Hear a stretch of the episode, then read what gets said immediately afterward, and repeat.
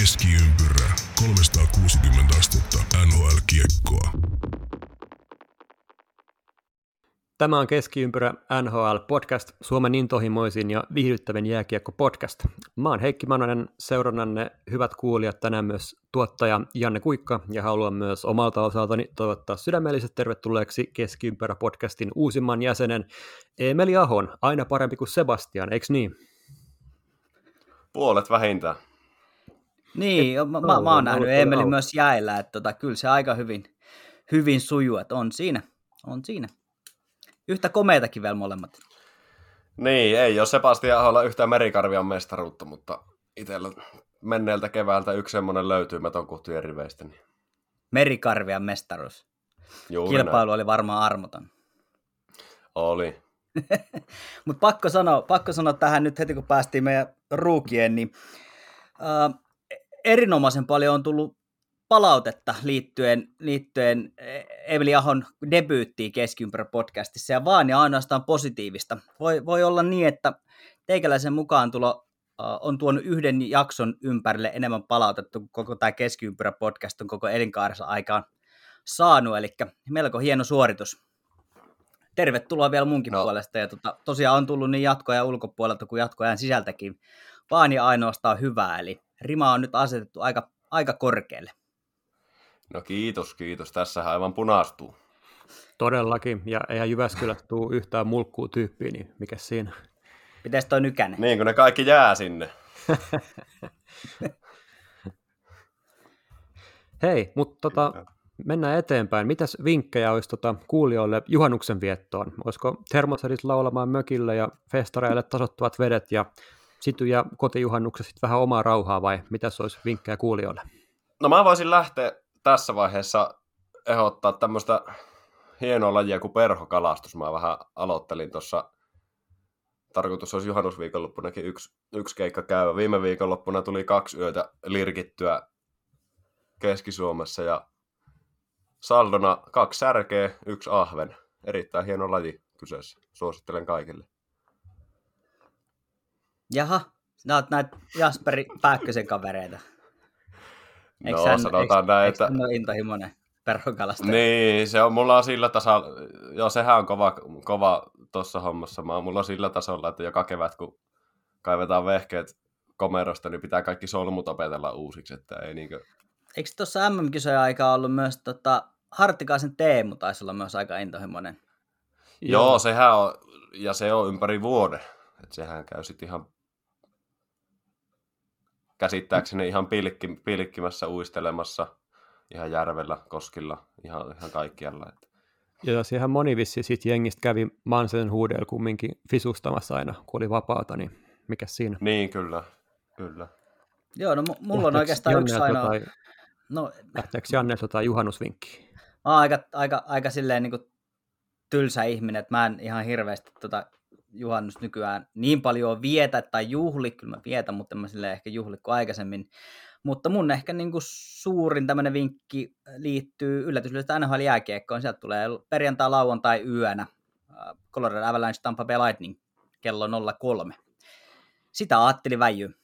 Ei, ei, ei mulla varmaan sen kummempaa. Hyvin Ei, ja... tota oo, niin, ei tota voi mikään biita, biitata tuota vinkkiä, että kyllä se on. Mm. Tuo heillä mennään. Kyllä, mutta ehkä nyt na- yleisesti nauttia kesästä nyt, kun sitä vielä, vielä tota riittää. Todellakin, ja kesähän vasta alussa ja näin poispäin. Mutta hei, mennään jääkiekkoon. Tota, mm, sehän on sitten ilmeisesti historia-osioon, ja mitäs kaikkea tänään onkaan tapahtunut historiakirjoissa, Janne? Joo, eli, eli tosiaan tällä päivällä historiassa nurkkaus ja, ja tota, ajattelin, että mennään nyt vähän käänteessä järjestyksessä. Aloitetaan uudemmasta. Molemmat nostot liittyy nyt draftiin tässä vaiheessa, kun kesää mennään. Ja tuota, suomalaistainkin mielenkiintoinen draft vuonna 2002. Muistatteko ulkoa, kuka draftattiin numerolla yksi vuonna 2002? Hyi, harmaita pitäisi tietää aavistusta. kyllä. Tota, Paita jäädytettiin just viime kaudella. Ää, Rick Nash, Joo, Rick Nash kyllä, ihan oikein. joo, piti vähän hakea. Ihan oikein. Hänet, hänet draftattiin Columbus Blue Jackets silloin ja Ja tuona vuonnahan numerolla kaksi draftattiin sitten toisiksi, tai en tiedä onko se korkea vai toisiksi korkea, miten tämä nyt otetaan, mutta Kari Lehtonen numerolla kaksi Atlanta Thrashers draftas hänet. Joo, Lehtonen, ja... Lehtonen tuli heti vuodesta 2002 Joo. mieleen, mutta ykkönen, ykkönen jäi iteltä uupumaan. sitä suomalaista ykkösvarausta edelleen odottaessa. Mutta toinen, Toivotaan, että tulee Kyllä. pian. kyllä, vähän on, no Aatu Rädystähän sitä kovasti odoteltiin, mutta, mutta ilmeisesti kurssi on vähän laskussa. Saa nähdä, kun No, siinä käy. kyllä Slavkovski menee ihan turkulaisesta ainakin mulle. Niin, Aina voi vetää vähän Niin, kotiin mutta päin. turkulaiset ja suomalaisetkin on sitten jotka on ihan eri kansaa. että- Oi, oi, oi, mahtavaa. Meillä on, meillä on Turusta ainakin yksi vakiokuuntelija, niin tota, tästä voi, voi tulla palautetta. Mutta tota, mennään vähän, vähän äh, historiassa taaksepäin ja, ja vuoteen 1991. Ja, ja Buffalossa järjestettiin draft-tilaisuus ja siellä numerolla yksi draftattiin pelaaja, joka äh, Quebec Nordics hänet draftas, mutta hän ilmoitti yksi kantaan, että hän ei aio Quebecissä pelata. Ja näinpä hän ei vuoden äh, tällä kaudella 91-92 pelannut peliäkään, vaan, vaan siirtyi sitten toiseen joukkueeseen, Philadelphia Flyersiin, seuraavana kesänä vuonna 1992. Ja kenestäköhän me mahdetaan puhua? Mä tiedän kyllä, tietääkö No mä- Emeli? Öö, Erik Lindrus. Kyllä, kyllä. Näin. Äh, tätä kun lähdin tutkiin, niin, niin en itse asiassa muistanut ulkoa, että tässä oli tämmöinen tämmöinen koukku. Eli tosiaan Erik Lindrusin draftiin liittyy, mutta hän kieltäytyi, kieltäytyi lähtemästä Quebeciin. Ja no, loppu on sitten historia Flyersissa. Hieno pitkä ura ja, ja paljon saivat siellä, siellä aikaan. Legion Joo, ja ihan nimimiehiä, ihan nimimiehiä sitten matkusti sinne Nordicsinkin puolelle. Joo, kyllä. Siellä oli Forsbergia ja... Ja... Joo, Ron Hextall ja sitten 15 miljoonaa cashia liikkui kanssa sitten sa- samalla, että se on vähän erilainen, eri meininki, mitä, mitä nyt tänä päivänä nähdään, mutta Joo, kyllä, muuttunut. kyllä. Tällaiset nostot. Ei tosiaan tässä, kesän, tässä vaiheessa kesää, kun aikaisemmin finaalit oli jo pelattu, niin, niin kyllähän nämä drafteihin vahvasti liittyy. Niin tällaiset nostot löytyi sieltä, sieltä tälle päivämäärälle. Eli huomenna siis, kun tätä, tätä nauhoa, äh, huomenna kun tämä tulee ulos, niin päivämäärä on siis silloin 22. kesäkuuta ja siihen päivään oli nyt sidottu. Mm, Joo, mä oon tässä tällä välillä vähän uunia lämmittänyt, iso kiviuuni, niin pistetään Emeli sinne ja Emeli kertoo teille nyt uutiset sitten, hyvät kuulijat. joo, uutisnurkkausta kohti lähdetään menemään. Mennellä viikolla ihan hyviä, hyvä määrä tuli sopimusuutisia. Ja varsinkin suomalaisittain nyt tietenkin nähtiin muutamakin ihan mielenkiintoinen.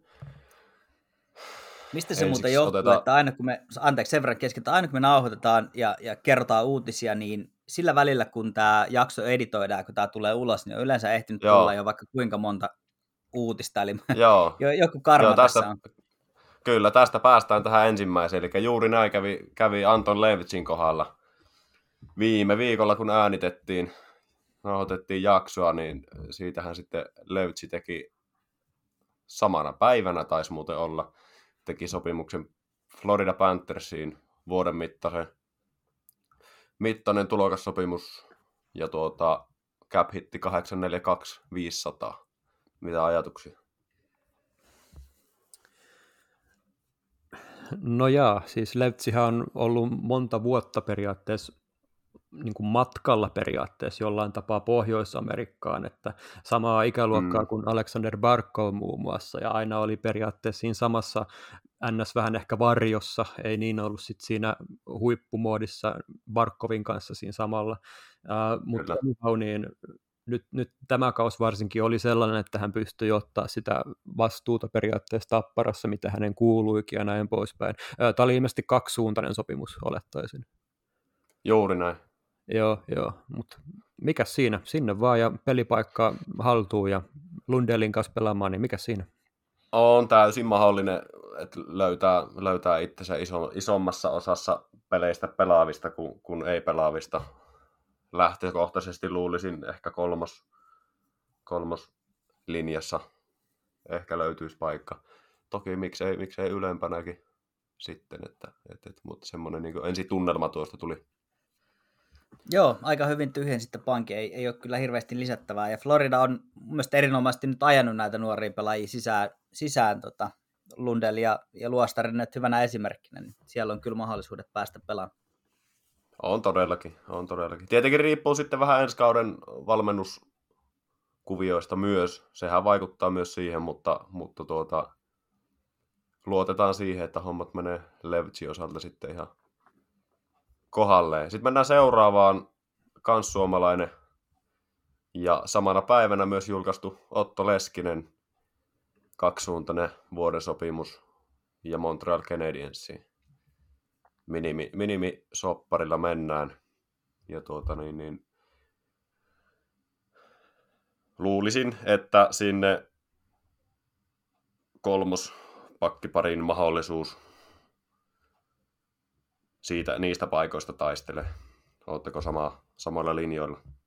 Joo, hän, hän on aikaisemmin siellä pyörähtänyt, pyörähtänyt ja NHLkin päässyt ku, kuuden pelin verran pelaamaan. Ja, no ainakin AHL on peli mun mielestä kulkenut ihan, ihan hyvin. Ei sillä, että olisi Lavan Rocketin pelejä nähnyt, mutta, mutta ihan näin niin tilasto, tilastoniilona, niin, niin ei se huonosti ole mennyt. Eli kyllä siellä ihan, ihan mahdollisuudet on, ja hän on kuitenkin jo aikuinen pelaaja siinä mielessä, että on, on pitkä kokemus miesten peleistä ja, ja silleen ei pitäisi tulla yllätyksenä. Niin. Kyllä, ja osoitti keväällä liikan pudotuspeleissä ihan, että, että tuota, on, on peli, pelimies. Se kuuluisa peluri, mistä nyt paljon puhutaan, niin kyllä ihan peluriluonne tuntuisi oleva. Joo, ja Jokereissa sujuu myös hyvin, hyvin, hyvin jäi, jäi aika Jep. kivasti plussalle, niin, niin tuota, kyllä tässä on kaikki mahdollisuudet, että vielä kun ottaa huomioon Montrealin tilanteen, niin siellä on kyllä kaikki, kaikki auki. Fysiikasta voisin vielä sanasen sanoa, eli on tosiaan ihan miehen mittainen nykyään myöskin, ja fysiikkaan ainakin ollaan ymmärtääkseni tehty paljon hommia ja näin poispäin, niin toivotaan, että sieltä myös tarttuu paikkaa. Kyllä. Pitäisin ehkä ja... jopa todennäköisempänä Leskisen paikkaa kuin Levtsin paikkaa tässä kohtaa. Se on hyvin todennäköistä. Joo, ja sitten kun miettii Canadiensin pakisto laajuutta versus sitten Panthersin hyökkäystä, että kummassa on niin lähtökohtaisesti enemmän paikkoja, niin kyllä se on se siinäkin mielessä kallistuu tuonne Leskisen suuntaan. Jos, jos näitä kahta pitää lähteä vertaamaan. Sitten mennään seuraavaan, eli voidaan puhua jo erittäinkin, erittäinkin jo kokeneesta kaverista. Kaikkien tuntema suurimman osan rakastama Jussi Olkinuora vuoden mittainen sopimus Detroittiin. Tämä oli jännä, jännä sopimus. Tota, mm, jos mietitään nyt tämän hetkistä Detroitin maalivahtiosastoa, niin siellä on Nedjelkovic, Helberg ja Grice, tai Gri, miten ikinä se halutaankaan lausua. En nyt ulkoa muista sopimusmalleja, mutta tuota, periaatteessa vuosi jonkun twiitin näin, että, että todennäköisesti tulee tulee viettää AHL jonkun verran aikaa, mutta olisiko tässä semmoinen kuvio, että katsotaan, katsotaan sopeutuminen Pohjois-Amerikkaan, ja jos tämä kausi sujuu hyvin, olisi sitten niin sanotusti ylhäällä tai alhaalla, niin ruvetaan miettimään sitten sit jatkoa, mutta erinomainen näyttö, näytön paikka.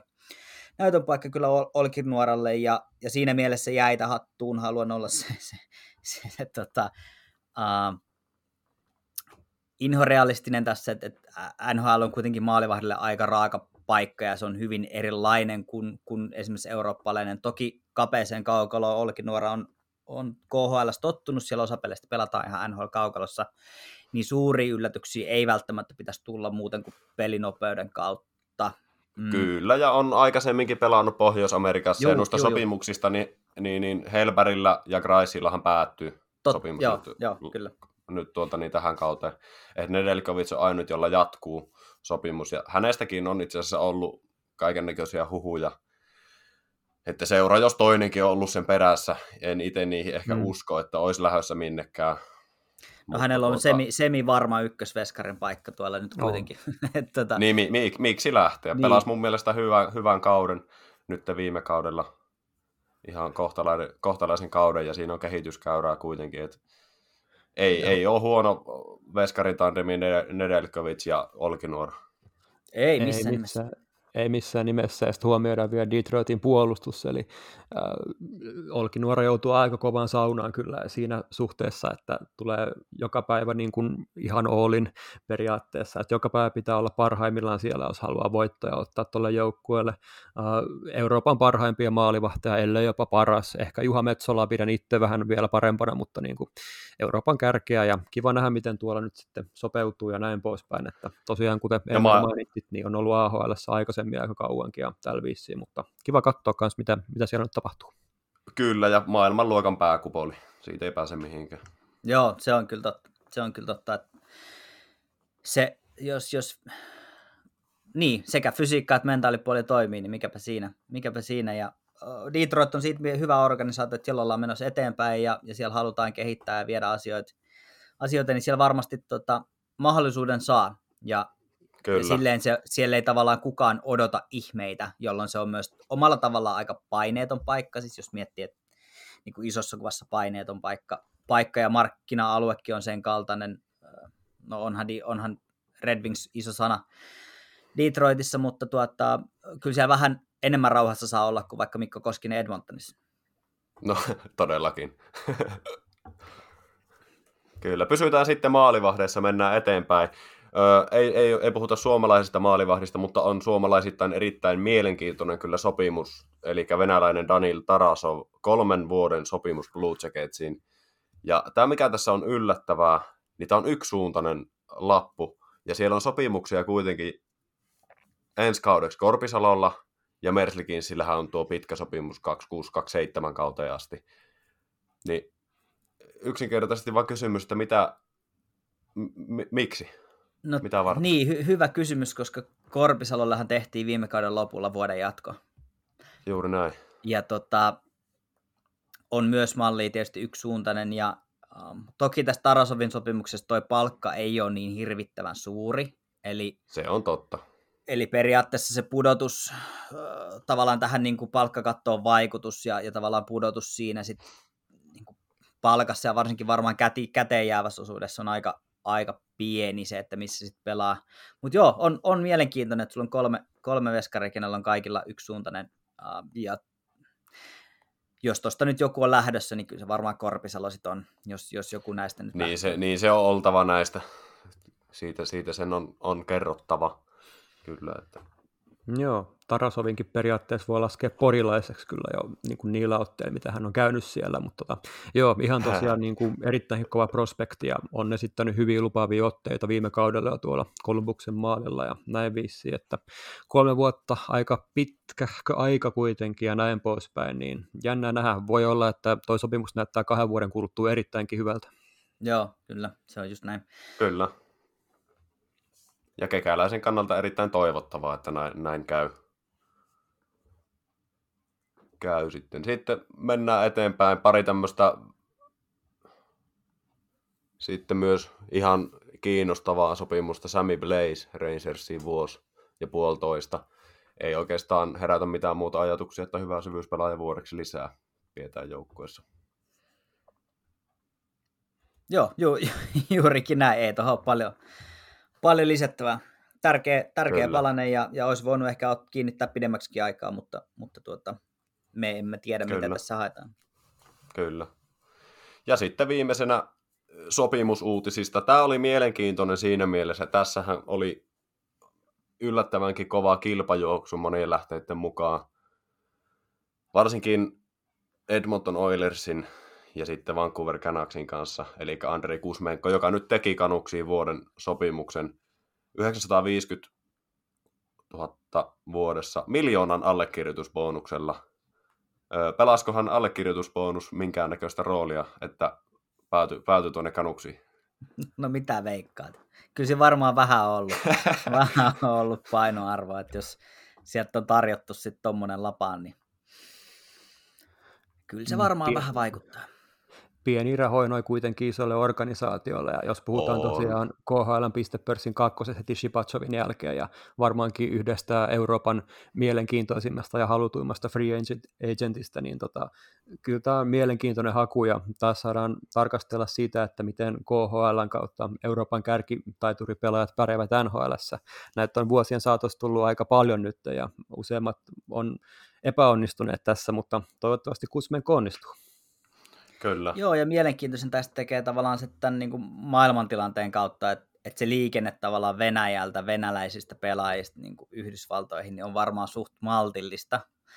Ja, ja tota, siinä mielessäkin tosi mielenkiintoinen siirto, että ei sitten jäänyt, koska Ska olisi varmasti hänelle maksanut, maksanut kyllä. Joo, ei, ei sen niin rahasta olisi tarvinnut miettiä sitten kotimaassakaan, mutta, mutta halusi lähteä lähteä meren taakse ja, ja tuota, Vancouverissa tuskin pistetään siitä pahaksi. Kyllä on laatupelaaja kyseessä. Joo, kyllä. Mihinkään. Ja sitten viimeisenä tuossa listalta löytyy, ei ole sopimusuutinen ja, ja tuota, on aika ikäviä uutisia, eli tuolta kantautuu Washingtonin suunnalta Niklas Backström lonkkaleikkaukseen ja tiedossa pitkä huili, eikä ole varmuutta edes, että pelaako jatkossa. Aika, aika kova isku Capitalsille.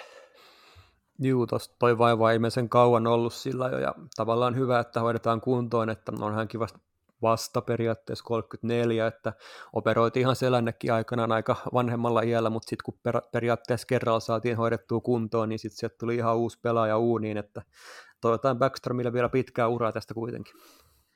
Joo, ja silloin, silloin kun tämä tuli, niin mä muistan, että tässä oli, että, että kauden aloitus on, on vaarassa, mutta silloin kun luin, että, niin ei ollut vielä puhetta, että voisi vois tavallaan pelit loppua kokonaan, ja jotenkin mä en ehkä usko, usko siihen, siihen mutta tuota, jos näin on, niin, niin kyllähän toi Capitalsin niin kuin hyvin nopeasti sulkeutuva ikkuna, ikkuna ja ovi on, on niin kuin entistä enemmän kiinni. Se on se, ky- kyllä se on rebuildi sen jälkeen. Joo, joo kyllä, se, kyllä se näin on.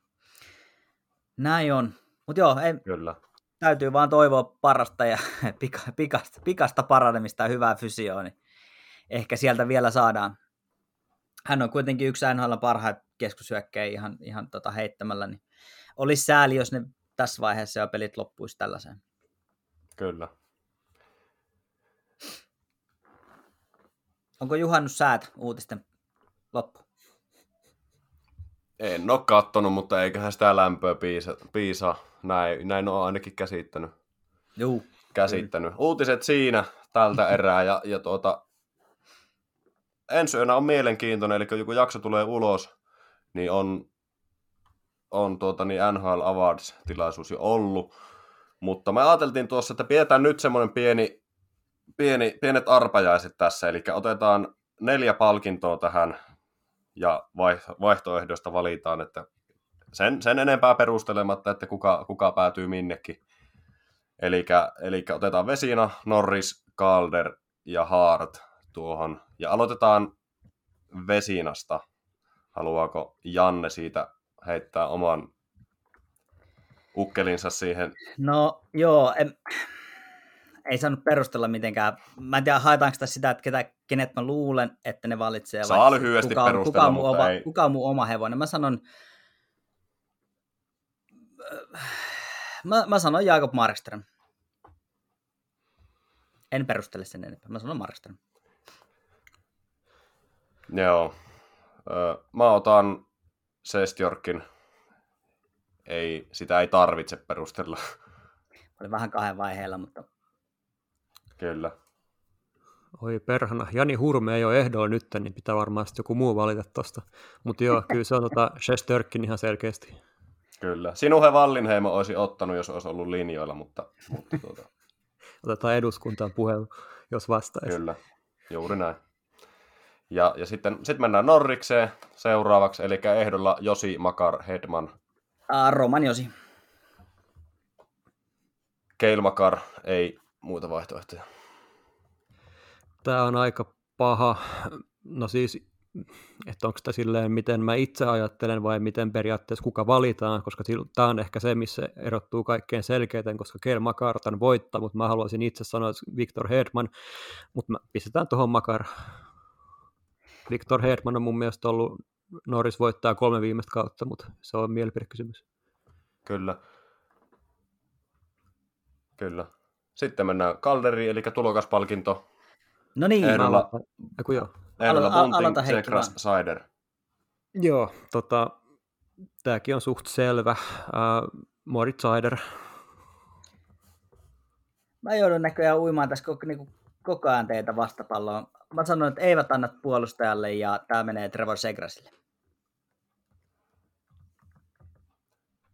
Mä otan Moritz Cider. Perustelut keskimääräinen peliaika ja suoriutuminen sen peliajan kanssa. Mä vedän siihen kylkeen vielä Detroitin puolustuksessa selviytyminen noin nuorena on ihan aika Sekin. ja Detroitin puolustuksessa tuolla peliajalla. Se on ihan, Juu. siihen ei muu- muuta tarvi. No, tarvi en lähde muuttaa. Lundell olisi, olisi kuulunut tuohon kolmikkoon minun mielestä, mutta, mutta ei aleta sitä, sitä nyt itkemään se enempää. Se on ollut tämä mennyt. Sitten mennään Harttiin. McDavid, Matthews, Sestjorkin. Emeli voisi aloittaa. Okei, minä laitan McDavid. Ei muita vaihtoehtoja tuohonkaan. Mä voin olla seuraava, niin sitten Janne saa pohjustaa loput. Tota, no, periaatteessa tämä kaus voisi olla se, milloin Matthews voittaisi McDavidin tässä äänestyksessä, mutta eiköhän se Mm. McDavid, ei, kyllä mä laitan Matthewsin, mä haluan nyt olla vähän vastapalloa, mä vedän Matthewsin siihen rohkeasti. Kyllä. Mulla, mulla itsellä niinkö tekisi hirveästi mieli, että Sestjorkin voittaa sen, mutta se on vaan karu realiteetti, että se on McD- McDavid, joka sen voittaa. Joo, tämä on siitä mielenkiintoinen tavallaan palkinto, että tota, tämähän monesti menee sille NHLn kansikuvapojalle ja, ja niin kuin, menee myös ihan aiheesta. En, en sano, etteikö, etteikö Crosby sun muut olisi sitä ansainnut aikanaan, mutta kovin usein tässä painaa myös se, että kuka on NHLn kasvot ja, ja kyllä mä väitän, että se McDavid on, mutta mun oma hevonen on myös tässä Auston Matthews. Näillä mennään. Huomenna kun jakso on ulkona, niin tiedetään missä mennään ja, ja tuota, edetään sitten seuraavaa. Joo, saatte sitten kivittää, kun on mennyt ihan, ihan vihkoon. Kyllä, juuri näin. Todellakin. Hei, hypätään tota eteenpäin meidän podcastissa. Ää, valmentajaruletti, se on meidän yksi pääaiheista tänään. Hirveästi kaikkea tapahtunut tässä lyhyen ajan sisällä siihen liittyen. Ää, tällä hetkellä ja tätä nauhoitetta- nauhoitettaessa äh, ilman päävalmentaja ovat siis Boston Bruins, Detroit Red Wings, Dallas Stars, äh, Chicago Blackhawks, Edmonton Oilers, Florida Panthers ja Winnipeg Jets. Palaamme muutaman joukkueen osalta tähän myöhemmin, sillä näistä meillä on hyvää ja validia tietoa kerrottavana, eikä kaikki ehkä ole ihan varmaa vielä tässä kohtaa, mutta nämä on sellaisia, missä ei tällä hetkellä ole päävalmentajaa. Uh, ensimmäinen sopimus, uh, kuten kuten keskiympärökin aikaisemmin oli todennut, niin Bruce Cassidy lähti äh, Boston Bruinsista ja matkaa nyt siis kohti Vegasin, Vegas Golden Knightsia. Hän on Vegasin seurahistorian kolmas päävalmentaja Rangersin, Gerard Galantin ja Peter DeBurin jälkeen. Neljä vuotta, onko liikaa, liian vähän vai jotain siltä väliltä? Pitkä, pitkäaikaisuutta ainakin tota, tulossa Vegasiin ja mitä ajatuksia tästä diilistä? Mä en tiedä, spekuloitinko me jopa sillä, että, että Cassidy voisi mennä Vegasiin. En nyt muista, mitä kaikkea täällä on tullut höpistyä, mutta tuota... Mutta, mutta, siis erittäin hyvä. Uh, toi Vegas on, on jotenkin siinä sille mielenkiintoinen, että, että, että sen ensimmäisen kauden jälkeen siellä on ollut uh, vaikeata, siellä on ollut tosi ailahtelevaa.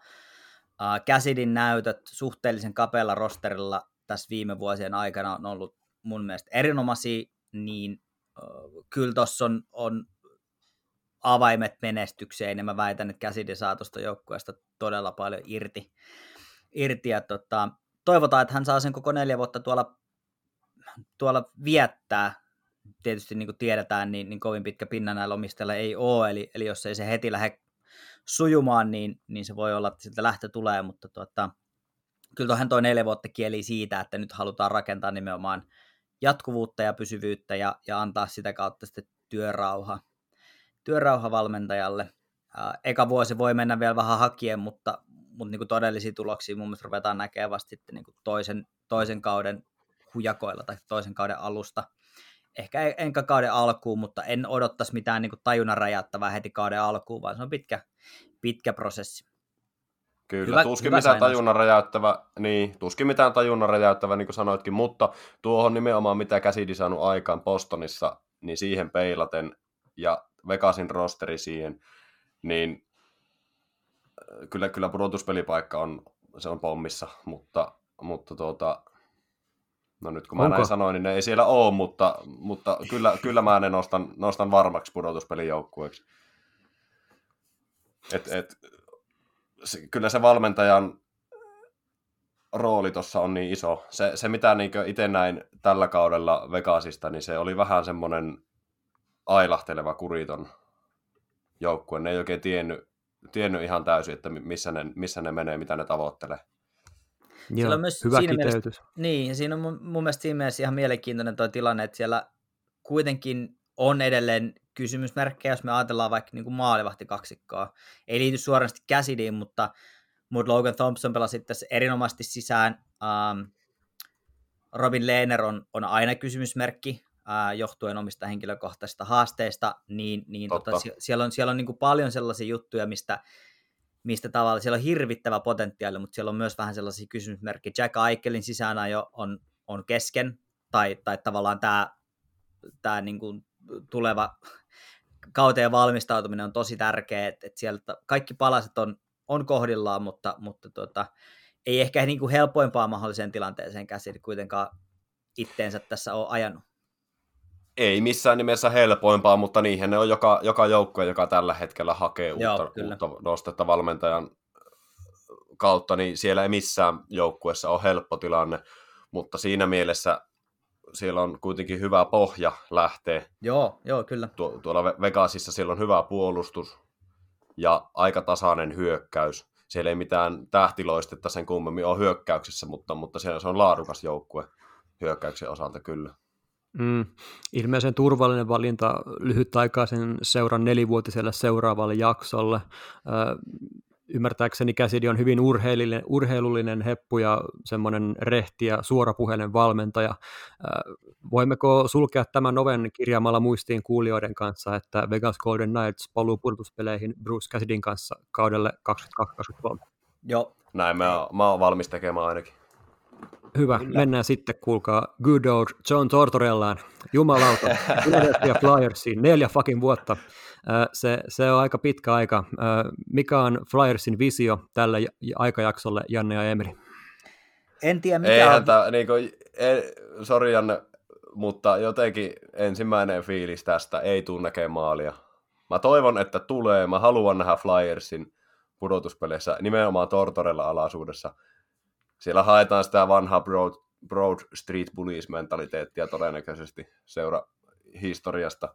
Halutaan olla kovia ja ilkeitä ja Tortorella on siihen oikein ja mä toivon, että ne pääsee tuolla eteenpäin, mutta jotenkin pelottaa, en, en usko. Joo, neljä vuotta John Tortorella on aika pitkä aika. Uh, on. Uh, en tiedä hänen niin kuin valmennusmetodeja nykypäivänä, mutta, mutta mä vertaan Tortorellaa suomalaisittain joskus kunnioittamaani Juhani Tammiseen, josta pelaajat on, on monesti sanonut, että hän on erinomainen valmentaja yhden kauden. Hän saa niin kuin käytännössä kaiken siitä joukkueesta irti sen yhden kauden ajan, mutta sitten se porukka on niin loppu ja rääkätty rikki, että et ei vaan niin kuin pysty ja rakentaa niin kuin pitkää. Ja varmasti tässä haetaan sitä vanhaa ilkeätä Flyersiin, niin kuin, sä, niin kuin sanoitkin tuossa, että tota, laidat ryskyy ja jos tämä jollekin maistuu siinä organisaatiossa, niin voisin kuvitella, että Rasmus Ristolainen on hyvinkin mielissään tästä. Mä, mä luulen, että ra- Ristolaisella... Että mä haluan. Joo, mä luulen, että Ristolaisella ja, ja Tortorellalla on hyvin samanlainen filosofia, mitä tulee jääkiekon pelaamiseen ja semmoiseen kovuuteen.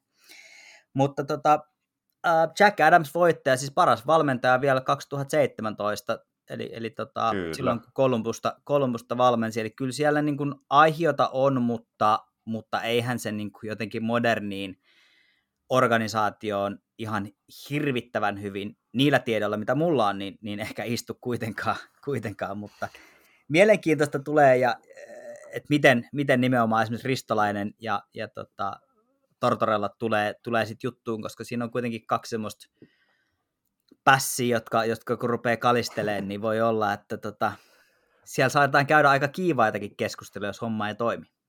Aivan varmasti, ja kyllä niin Cam Atkinson, se on Atkinsonille tämä on iso juttu. Sehän viittasikin tästä jo rumilla lyhenteillä, ja sitten niin, niin nämä reaktiot ylipäätänsä, mitä tämä herätti, niin kyllä oli hauska Brandon Dubinskin twiitti tästä. Moni varmaan sen on nähnyt, eli, eli Brandon Dubinski, entinen Columbus hyökkääjä, pitkään pelannut Tortorella alasuudessa, mm. twiittaa rukoilevansa Flyersin pelaajien puolesta. joo, joo, kyllä. Siinä on varmaan kaikki, kaikki mitä tota...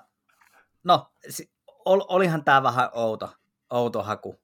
Mutta jos johonkin joukkueeseen John Tortorella, niin, niin miksipä ei Flyers ja, ja tota... Kyllä tämä on hieno. Joo, mä olin tota, tarkoituksella vähän provoava tuossa alussa, koska mulla tulee tähän ehkä semmoinen semi, semimäi, semimäinen eroava näkemys semmoisena monivuotisena Flyers-sympatiseeraajana. Uh, Tortorella ollaan tunnettu tosiaan niin kuin Mr. Vaatimustasona ennen kaikkea, ja uh, toi koko joukkue oli yksi alisuoritus viime kaudella. Uh, toki asiat on aina moninaisia, uh, avainpelaajien loukkaantumisia nähtiin paljon, Couturier elis etunenässä. Uh, Tortorella tuo heti ensimmäisenä päivänä pelaajakättelyssä selväksi, niin kuin, että nyt aletaan sitten tekemään asioita. Vapaamatkustajat, Keith Jandel, heippa, mutta mut se isoin pihvi tässä on ehkä varmastikin se Flyersin nuori ja hyvin aliarvostettu laadukas runko ja sen saattaminen tavallaan NHL-tasolle mä uskon tämän olevan Tortsin uh, yksi, yksi isoimpia töitä ja omistajien vaade ehkä samalla. Uh, siellä just tosiaan Elis ja Couturier uh, tulee nyt takaisin, mutta niinku nuoremmista, jos otetaan vaikka Carter Hart, joka on tullut jo sinne, sitten siellä on Morgan Frost, Noah Cates, uh, Ronnie Attard ja erityisesti Bobby Brink tekee tuloaan sinne kokoonpanoon, niin tämä on heille erittäin hyvä sellainen potku NHL samalla. Claude Giroulle enää valitettavasti käyttöä, vaikka se on ollut paljon huussa, että palaisi sinne. Jotenkin tämä kaikuu myös sillä mielessä, että Flyersin perheessä puhaltaisi ehkä hieman uudet tuulet. Mä ainakin toivon sellaista, toivottavasti ei tule sitä Flyersia takaisin, missä oli Keith Jones ja Chris Serian ja Eric Desjardins puolustuksessa. Mä ainakin se, missä toivon tätä. Ja Ristolaista vielä haluan sanoa sen verran, eli mä oon ihan varma, että siellä tosiaan synkkaa hyvin, että ensinnäkin vaan sen takia, koska kättelyn puristusvoimassa Ristola on ainoa, joka on Tortorella voimakkaampi. kyllä, Joo, kyllä, kyllä. Ja, ja tästä käden, kädenpuristuksesta kun puhuitte, niin kyllähän Chuck Fletcheriltä tämä oli jo pelkästään Tortorella palkkaaminen oli lämmin kädenpuristus pelaajien suuntaan, että nyt aletaan tekemään hommia sitten ihan tosissaan. Joo, tosiaan mielenkiintoista nähdä, mitä tuossa nyt tapahtuu, mutta mä itse no toi nyt oli tällainen pakollinen vastakkainen näkemys tähän kohtaan, mutta niin kuin, en mä tätä itsekään hirveän hyvällä nyt kyllä näe, mutta katsotaan, annetaan tuloksen sitten puhua puolestaan. Juuri näin. Kyllä. Hei, Jay Woodcroftille tulossa Kevin Weeksin mukaan uh, kolmen vuoden jatkodiili Edmontoniin. Tällainen kaikui hänen hienostaan Breaking News Cornerista.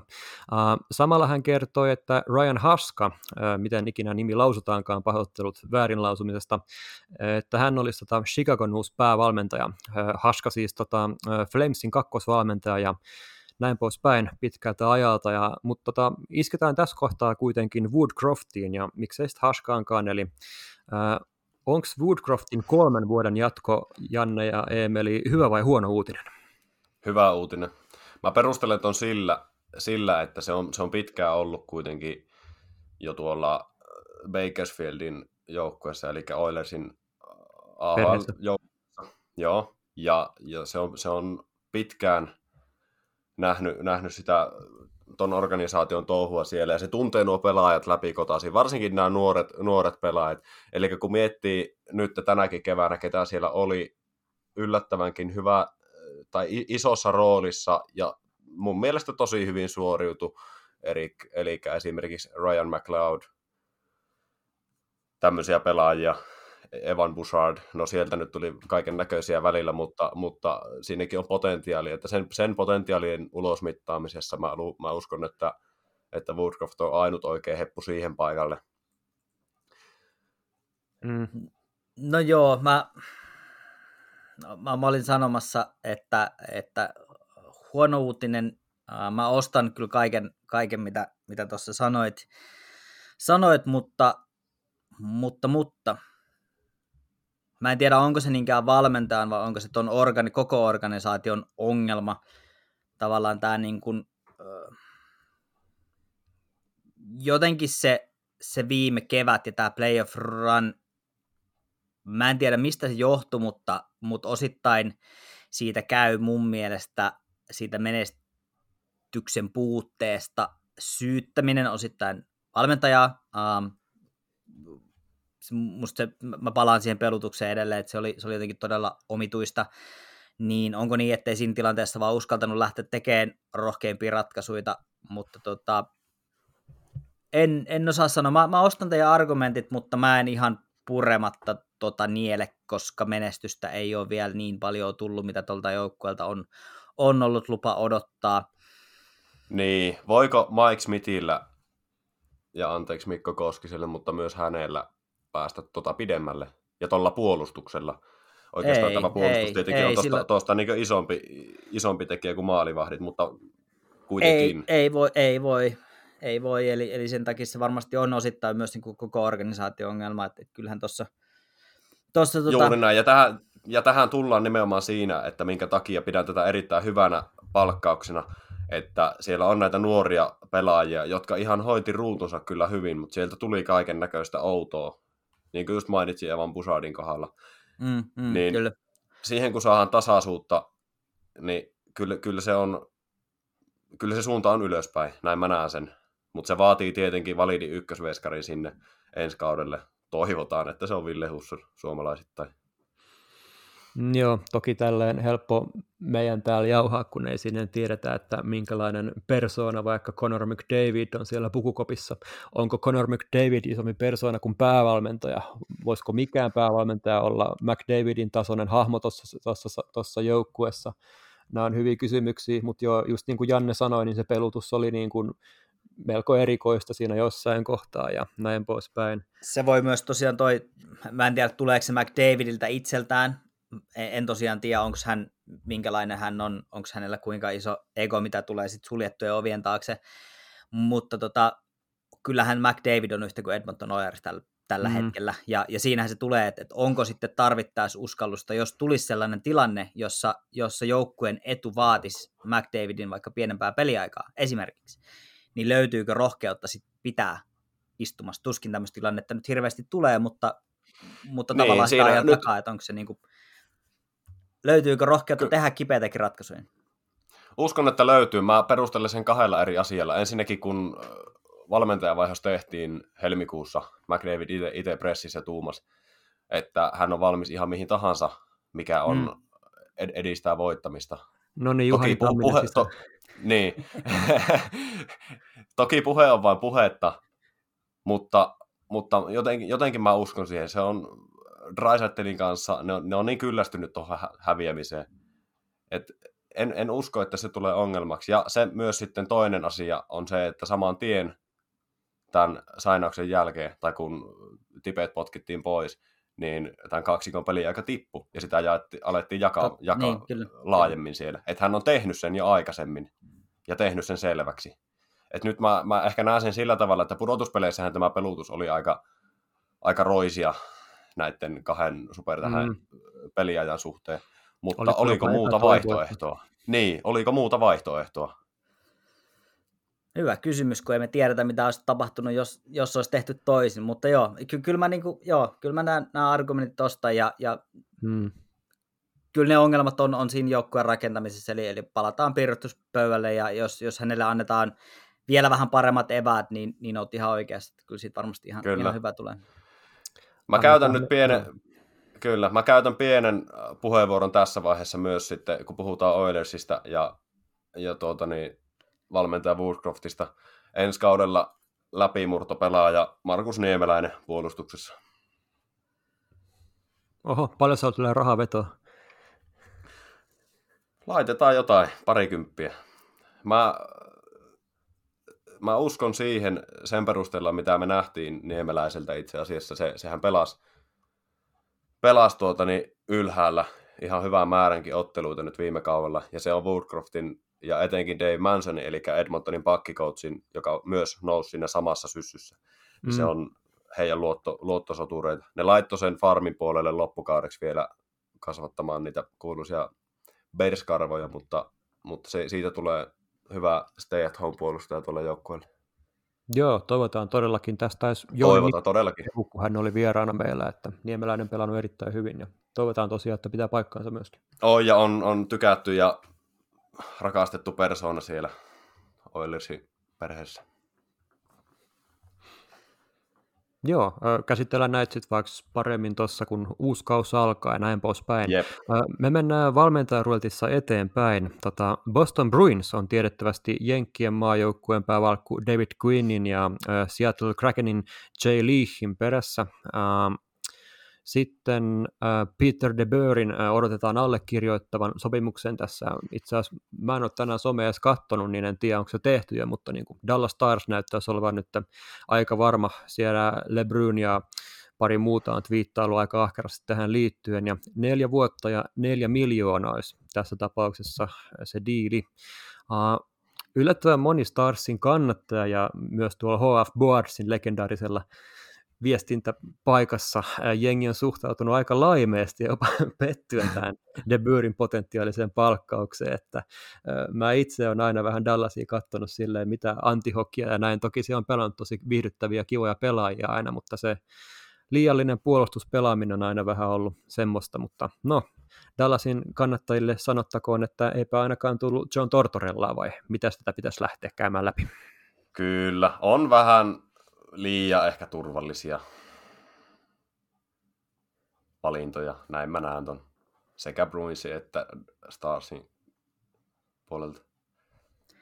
Niin, ky- ky- kyllä, joo. Aika monelta on tosiaan kuulunut, että, että tämä De Boerin siirto Dallasi on aika semmoinen kädenlämpöinen juttu. Ehkä kysymys kuuluu, että miten, miten hän lähtee noit käsitteleen käsitteleen tota joukkuetta pelutusta, eli, eli tota, tullaanko siellä tekemään jotain hankintoja nyt off-seasonilla vai, vai tota, mihin suuntaan toi tuosta kääntyy. Vaikea sanoa.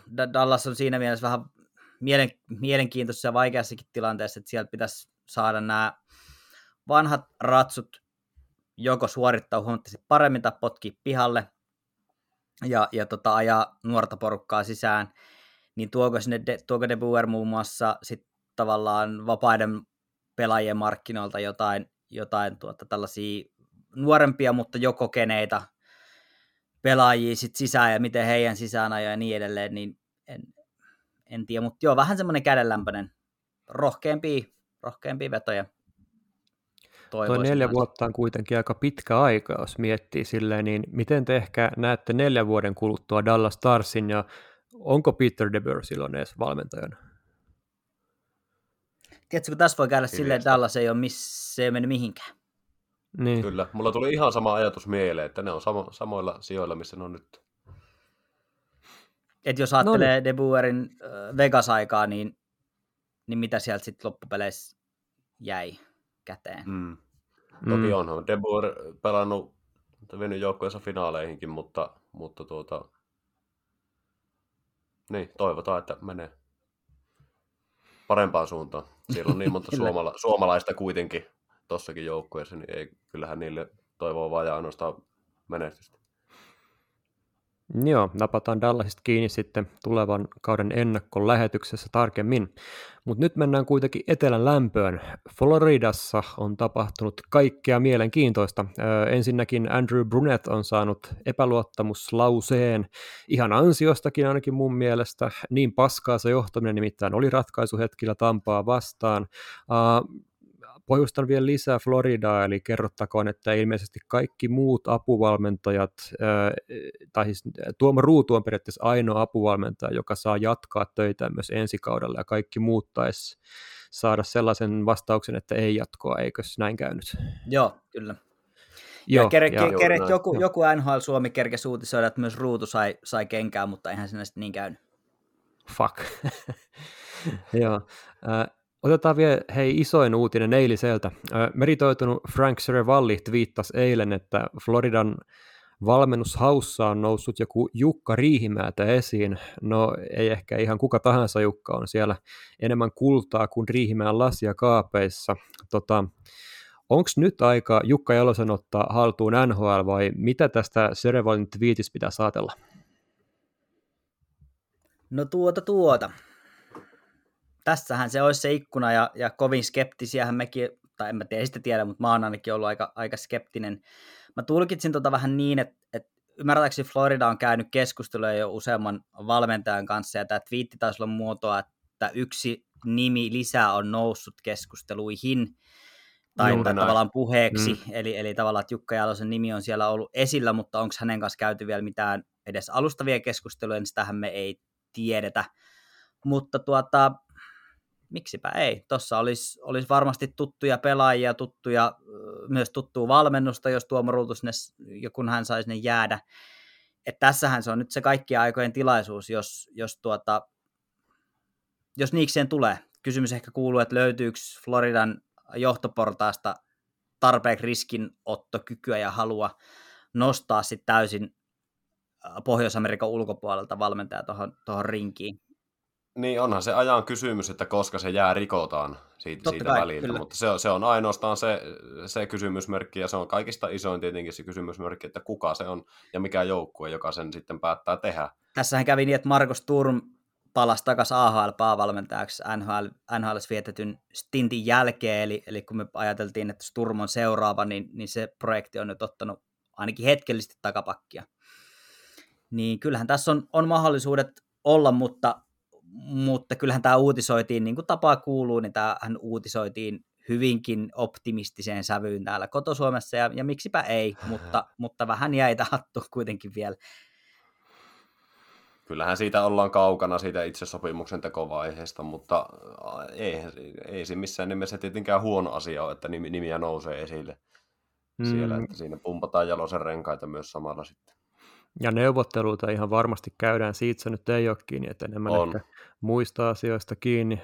Mä olisin itse voinut joskus lyödä vetoa isostakin rahasta, että Rickard Grönborg menee aina ennen jalosta ison meren taakse, mutta siitä on jo toisaalta viitisenkin vuotta kulunut, kun mä näin ehkä ajattelin, ja asiat on nyt muuttuneet, että siellä on Jukalle tullut aika paljon kultaa kaappiin ja hyviä suoritteita Grönborg sitten taas Sveitsissä ollut nyt kauan, ja se mitä tiedän, niin ilmeisesti tällä hetkellä hänellä on diilissään sellainen, että ei pysty ainakaan vielä tulevalle kaudelle lähtemään, mutta ehkä sitä seuraavalle tulee hän myös tähän mukaan, niin katsotaan, katsotaan. Hänellä kumminkin myöskin erittäin paljon kontakteja sinne suuntiin ja näin poispäin, mutta puhutaan ehkä tässä kohtaa kuitenkin urheilukulttuurista ja johtamista Pohjois-Amerikassa ja organisaatiotietoisuudesta ja ties mistä kaikesta, mitä kaikkea NHL pitääkään sisällään. Joo, ja NHL sitten tietyn tyyppisestä konservatiivisuudesta ja sisäänpäin kääntyneisyydestä myös, että et kyllähän se on, se on iso, iso kynnys ylitettäväksi, mutta niin kuin sanoitte, niin ajan, ajan kysymyshän se vaan on, että koska se tapahtuu. Tapahtuu, mutta, mutta tuolla on kuitenkin edelleen aika moni, aika nimekäskin valmentaja vailla duunia, niin tosiaan, että uskaltaako Floridan organisaatio ottaa riski ottaa, niin kannattaisi ehkä kokeilla. Miks, miksipä ei? Mutta kaukana Kyllä. se vielä on. Mitä tuumaatte, että onko Jukka Jalonen kuitenkin tässä iässä, missä hän on, ja tuolla kokemuksella ja ehkä ennen kaikkea meriteillä myöskin niin kuin valmis ehkä joustamaan jollain tapaa siitä hänen pelitavastakin ja ehkä taipumaan myös siitä omasta valmennusfilosofiastaan, koska NHL jos omistaja sanoo, niin sinä taivut. Niin tuota, jos kyllä, tällä... kyllä, niin. kyllä mä näen, että on, on valmis, varsinkin peli, pelitavallisesti se on vähän pakko. Tiettyjä, kun, niin, se on pakko. Se on yksinkertaisesti pakko. Ja sitten se, se kulttuuri, kulttuurieroja varmasti on paljon, mihin Jalonen on täällä tottunut versus mitä siellä tulee vastaan, mikäli hän sinne lähtee. Niin, niin joustavuutta pitää siinä suhteessa löytyä sitten myös molemmin suun, molempiin suuntiin tietenkin. Näin mm. se menee. Juu, kyllä, kyllä mä uskon, että ei, ei se ainakaan Jalosen joustavuudesta jää tämä homma kiinni. Joo, en, en usko, ja varsinkin jos niin kuin mekin on monta kertaa puhuttu, että jos se päävalmentajan pesti on, on siellä tarjolla, niin, niin kyllähän on var, varmaan aika paljon valmis tulee vastaan, vastaan että se on kyllä semmoinen, semmoinen mahdollisuus, jota hän ei varmasti jätä käyttämättä. Kyllä. Joo, siinä toki kaksi hyvää linkkiä vielä, tosiaan Tuomo Ruutu, kuten mainittu, ja Alexander Barkov joukkueen sydän tavallaan, niin siinä on kaksi aika hyvää linkkiä myös sinne, jotka varmasti Kyllä, ja, häntä. Kyllä, ja GM Billsi tuollakin on suhteita ympäri, ympäri ämpäri Suomen maata. Kyllä, kyllä. Hei, tuota, otetaan tota pieni jokeri tähän loppuun vielä, eli henkilö, josta emme ole tota puhuneet vielä, eli Barry Trotz. Äh, hän tiedettävästi ainakin sai Philadelphia Flyersilta merkittävän ison sopimuksen, mutta Flyers päätyi, kuten mainittua, John Tortorellaan, mikä kertoo ehkä myöskin siitä, että Trotz ei ottanut tätä tarjousta vastaan. Mitä hän tekee ja minkä periaatteessa valitsee? Eli nyt siis tiedettävästi jäljellä olisi Boston Bruins, äh, Detroit Red Wings, Chicago Blackhawks oli vissi mennyt jo, ja sitten oli Winnipeg Jets ja Florida Panthers oikeastaan tässä vielä, niin Jets vai Panthers ilmeisesti Trots kotoisin Manitobasta, niin voisi olla periaatteessa Jet, mutta tota, mä ehkä vastaisin kuitenkin Panthers, eli periaatteessa blokkaa kaikki nuo jalospekulaatiot, että olisi Trotsi se varmaan hyvin käytettävä kyllä. Kyllä, Trotshan tuossa... Joo, jatka vaan. Joo, sano vaan. Sano vaan Okei, okay. niin mä tuossa mietin tavallaan Barry Trotzin sitä semmoista tietynlaista filosofiaa, hänen tavallaan pelutustapaa, niin miten hyvin istuu Panthersin mm. tuohon materiaaliin. Toisaalta toi Panthersin hurlum hei, äh, urku auki jääkiekko kaipaisi ehkä semmoista tasapainotusta myös puolustuspäähän. Se voisi tehdä ihmeitä myös äh, maalivahtikaksikolle, että siellä, siellä keskityttäisiin myös vähän puolustaa, mistä Barry Trotz on aika tinkimätön. Uh, Mutta sitten toisaalta vaakakupissa on, on se, että Winnipegin suunnalta kukakohan, mikäköhän firma ja organisaatio se oli, kun oli luvannut Barry Trotzille elinikäiset oluet, mikäli hän Winnipegin saapuu, niin tota, se, en tiedä, jos, jos on tota, kovinkin suu napsaa, niin se voisi olla ihan, ihan tota, validi, mutta, mutta Jets voisi olla oman, oman kaupungin tai oman, Kanadassa ei puhuta osavaltioista, vaan territorioista, niin voisi olla ihan, ihan mielenkiintoinenkin hankinta sinne. Toki Jetsin organisaatio on muuten niin kujalla ja kassalla, että siellä niin, on aika, lähteä sinne. Niin, siellä on aika, aika sekasta, mutta toisaalta Barry Trotzin kaltainen hahmo voisi tuoda sinne sitä tiettyä, tietyn tyyppistä vakautta, mutta, mutta myös Boston Bruins, en, en sulkisi ollenkaan pois. Olisi jotenkin mm. mielenkiintoista nähdä, mitä Trotz saisi Bruinsin kanssa aikaan. Kyllä niin kuin, jos miettii Trotzin valmentajaprofiilia ja sitten näiden joukkueiden semmoisia ihan yleis fiiliksiä ja ajatuksia, niin ihan ensimmäisenä Barry Trotz Boston Bruins olisi semmoinen, mikä sopisi se olisi vain jotenkin match made in heaven, ottelu tehty taivaassa. Kyllä. tässä, tässä kohtaa. Jotenkin se, se, se niin kuulostaa kaikista järkevimmältä yhdistelmältä noista. Toki mm. Red Wingsiinkin sitä on huhuttu, mutta se on nyt on semmoinen coachi tuossa palapelissä, että sitä huhuttu ihan joka suuntaan. Ja se on myös semmoinen coachi tuossa palapelissä, joka käytännössä mä luulen, että kun Trots tekee valintaansa, sen jälkeen kaikki muut palaset siitä loksahtaa kohdalle alta aika yksikön. Eli Joo, se nyt kyllähän... vähän pitää kortteja käsissään siinä, puntaroi, puntaroi paikkoja, ja kun hän tekee päätöksen, niin sitten nämä, tämä palapeli Joo, mä, hävi, mä olin häviääkin. kans sanomassa just näin, että, että kyllä Barry Trots on nyt se, joka, joka tässä päättää, että, että kyllä hän mm. saa varmaan aika itse sanella, että mihin hän tästä haluaa lähteä.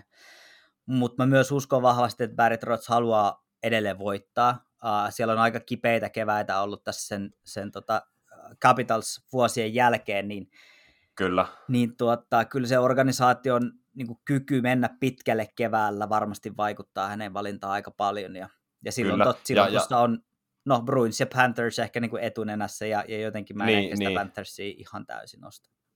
Kyllä, mutta sitten kun tullaan tähän, kun tietää myös mikä on Bruinsin tilanne tällä hetkellä niiden loukkaantumiseen suhteen, pelaako Perseroon, kaikki tämmöiset vaikuttaa, että jos, jos sieltä tulee niinkö uutisia, että ei Perseroon on lopettamassa sun muuta, niin en usko, että siinä tapauksessa on missään nimessä menossa Bostoniin. Hyvä, hyvä pointti, ja katohan vaan, kun tämä on huomenna ulkona tämä jakso, niin tämä päätös on tehty, ja me ollaan taas... Se on kuusi vuotta, kymmenen miljoonaa vuosi Bostoniin. Se, tai sitten jotain ihan muuta. niin. Joo, jotenkin jos nastaa toisaalta näissä Jetsissä, sielläkin on tällaisia yksittäisiä palasia. Esimerkiksi Conor Hellebuck voisi olla sellainen, minkä hän tavallaan omalla työllään saisi nostettua taas vetsinä tasolle. Trotsillahan on monta näitä pelaajia, hän nosti Washingtonissa aikanaan niin kuin Ovechkinin ihan, ihan joo, täysin joo. tuleen ja Kyllä. näin poispäin. Ja sitten on mm, myös tämmöinen Pekka Rinne, Pekka Rinne on myös Trotsin takana ja Varlamov ja nämä kaikki, niin tuota, se olisi nostetaan... myös makea, että olisi Panthers, niin jos nastaa nähdä, mitä Trots tekisi vaikka Anton Lundelilla ja näin poispäin, että hänellä on erittäin hyvä, hyvä katse just näihin nuorempiin pelaajiin ja siihen, että miten pelaajakehitys ja nämä kaikki potentiaalin maksimalisointi ja tällaiset asiat, niin ne on Trotsin kohdalla erittäin hyviä. Kyllä, siinä Jalo, Jalonen ottaisi pikkusen tuota, niin, niin sanotusti vaatimustaso alemmaksi, eli Trots Panthersin päävalmentajaksi, apuvalmentajaksi Jalonen Ruutu ja joku kolmas no siihen niin. vielä hääräämään, niin se on no aika niin. hyvä. Se on aika hyvä. No, nostetaan Jets, pakko nostaa Jetsistä ihan pik, semmoinen, siellähän Mark Scheifele ilmoitti, että hän ei tiedä, haluuko hän jatkaa tässä organisaatiossa. Niin mä luulen, että mikäli, uh, mikäli Trots lähtisi Winnipegiin, niin myös Mark Scheifele voisi vois itse asiassa olla sitä mieltä, että tämä kannattaa vielä katsoa. Eli Kyllä. Jetsin kannalta tuossa on itse asiassa aika paljonkin pelissä mä voisin kuvitella, että jos sieltä Scheiflin tasoinen pelaaja lähtee pois, niin, niin kyllähän siitä joukkueesta puuttuu, puuttuu iso palanen, eli, eli se ei ole pelkästään, siellä on, siellä on paljon pelissä Winnipegin suunnan. Juu, just tavallaan tuo vetovoimaisuus on myös se, mikä puoltaa Trotsia, eli hän voisi myös markkinoilta saada omalla nimellään niin aika hyviä heppuja sinne ineen, mutta tässä on vaan se, että päätös pitäisi tulla aika pian, koska markkinat aukeaa kohta. Niin, niin free agency alkaa ihan kohta, se on ihan totta, että ei tässä ole kuin pari viikkoa aikaa. Joo, hei, tota, hypätäänkö Stanley Cup playoffeihin? Mennään Joo, johan, johan tästä on tunti, tunti puhuttu eikä ole puhuttu vielä päällä olevista peleistä ollenkaan, niin siirrytään vaan eteenpäin. Joo, puhutaan sitten seuraat neljä tuntia tästä aiheesta vielä, niin tota, joo, mutta tota, ei vaiskaan, tota, pieni pohjustus, eli tosiaan Coloradon tota, Jared Bednar tosiaan benchmarkkas tosi paljon äh, Tampa-Torontosarjaa ennen tätä äh, ensimmäistä finaaliottelua, ja kahden ekan matsin jälkeen tosiaan tulos oli Coloradon kannalta paras mahdollinen, eli 2-0. Äh, mä olisin itse skuupannut jo ennen yöllistä ottelua tämän jutun periaatteessa sisään sillä, että älkää koskaan aliarvioiku John Cooperia ja Tampa Bay Lightningia. Taulu tosiaan 2-0, mennään Tampaan, jossa Cooper saa vaihtoedun ja kotiyleisön, ja no vähemmän yllättäen Tampa murskas Avsin fysiikallaan ja kamppailuvoimallaan, ja tilanne nyt tosiaan 2-1, eikä varsinaisesti yllätä en ole itse varsinaisesti kummankaan joukkueen kannattaja, niin ei sille oikein isommin väliä, miten tämä nyt päättyykään, mutta enemmän ihailee just silleen, katsoo tätä jääkiekkojuhlaa, jossa rakennetaan periaatteessa voittajia. Ää, mitä teillä on jäänyt yleisellä tasolla käteen tästä ottelusarjasta ennen kuin mennään ehkä näihin pienempiin nyansseihin? No onhan tämä paras mahdollinen sarja tälle liikalle, ja, ja tämä tavallaan draaman kaari, mitä tässä rakennetaan, niin tämähän on ihan, ihan älyttömän hienoa. Ja, ja tota, yleisellä tasolla nimenomaan ehkä nosti aika, tai jotenkin tuli, tuli sellainen olo, että, että aika moni oli valmis laputtaa sen kakkospelin jälkeen, koska se, se kakkospeli oli uh, hyvinkin tolleen, m- sen nätisti sanoisi, sinne Colorado käveli aika nätisti yli, ja, ja jyräs, niin aika moni oli sitä mieltä, että tämä on 4-0 tämä sarja, mutta Tampalta on nähty aikaisemminkin näitä, että parin pelin jälkeen ruvetaan heräilee ja melkoinen statement voitto tuohon tohon, niin tota, ei, tämä voi edelleen olla ihan mitä tahansa. Ja, ja sehän tästä tekee hienoa, että vaikka tämä on nyt 2-1, niin tämä on täysin auki. Tämä on täysin auki tämä sarja, koska näissä ei ollut mitään tavallaan samaa näissä peleissä. Nämä on ollut aika silleen ailahtelevia, ja, ja se tekee tästä niin kuin äärimmäisen jännittävää. Kyllä. Mm. Jos, jos mikä tahansa muu sarja olisi ollut 2-0 kahden ekan pelin jälkeen, kun lähdetään Denveristä poispäin, niin mä olisin ollut valmis liputtamaan sweep-mestaruuden Coloradolle siitä. Mutta ei Tampa. Et se, on, se on uskomaton joukkue mukautumaan milloin mihinkin tilanteeseen. Esimerkiksi nyt kolmas matsissa, mikä nyt pelattiin viime yönä. Coloradohan minun mielestä ainakin hallitsi pelitapahtumia isomman osan ajasta, mutta Tampa oli dominoiva siellä, missä niiden pitää olla, jos ne meinaa voittaa. Eli maali eessä. Ne teki viisi sieltä ja päästi yhden. Ja ketkä siellä häärää siellä maali edessä? Ketkä, ketkä siellä häärää? Niin, ketkä siellä voi... häärää? tässä, tässä, tota, big tässä... Boys and, ja sitten niin ne oikeasti myös Big Boys, eli Maroon, Cory Perry, Joo. Nick Paul. Nämä pelaajat nousee niin järjettömään arvoon näissä peleissä ja, ja tota, joku taisi viitatakin niin, että kyllä siellä Pat Maroon oli päättänyt, että hänen neljäs perättäinen mestaruus ei kyllä näin helpolla, helpolla jää saamatta ja tota, hän oli yksi parhaita pelaajia tuossa pelissä. Hän, hän näytti, miksi hän on voittanut kolme putkeen. Ja, hän ja näytti tota... sen, ja, ja sitten Nick Paul näytti myös, että on mahdollista voittaa Stanley Cup, jos aloittaa kautensa ottavassa. Joo, kyllä, kyllä. Se ajaa sitä miestä eteenpäin, ja se on, se on hurja soturi kyllä. Kyllä tuo Tampan, Joo, millä... Tampan niin kuin syvyys ja, ja se niin kuin, nimenomaan se mukautuminen ja, ja se, että kun he päätti, että nyt aletaan taas pojat pelaamaan, niin sitten ruvettiin. Kyllä. Ja millä tavalla periaatteessa Vasiljevski oli siellä maalillaan, että torjui ihan kaksi selkeät kovaa maalipaikkaa JT Comprierilta niin kuin ihan ryöstillä. Sitten taas Kimper, niin mitä voidaan sanoa, niin mun mielestä hän vuosi. Tämä on Juurikin näin, kyllähän, Joo. niin kyllähän jotenkin näytti niin siltä, että JT Confer, se, se, se mies pieneni 30 senttiä Vasilevski eessä tuossa kolmospelissä. Joo, tämä on ollut, ollut siitä outo sarja, että, että Vasilevski ei ole parin ekaan peli ollut ehkä parhaimmillaan, ja jossainhan huhuttiin jo, että vaihtaako Tampo maalivahtia kolmospeliin.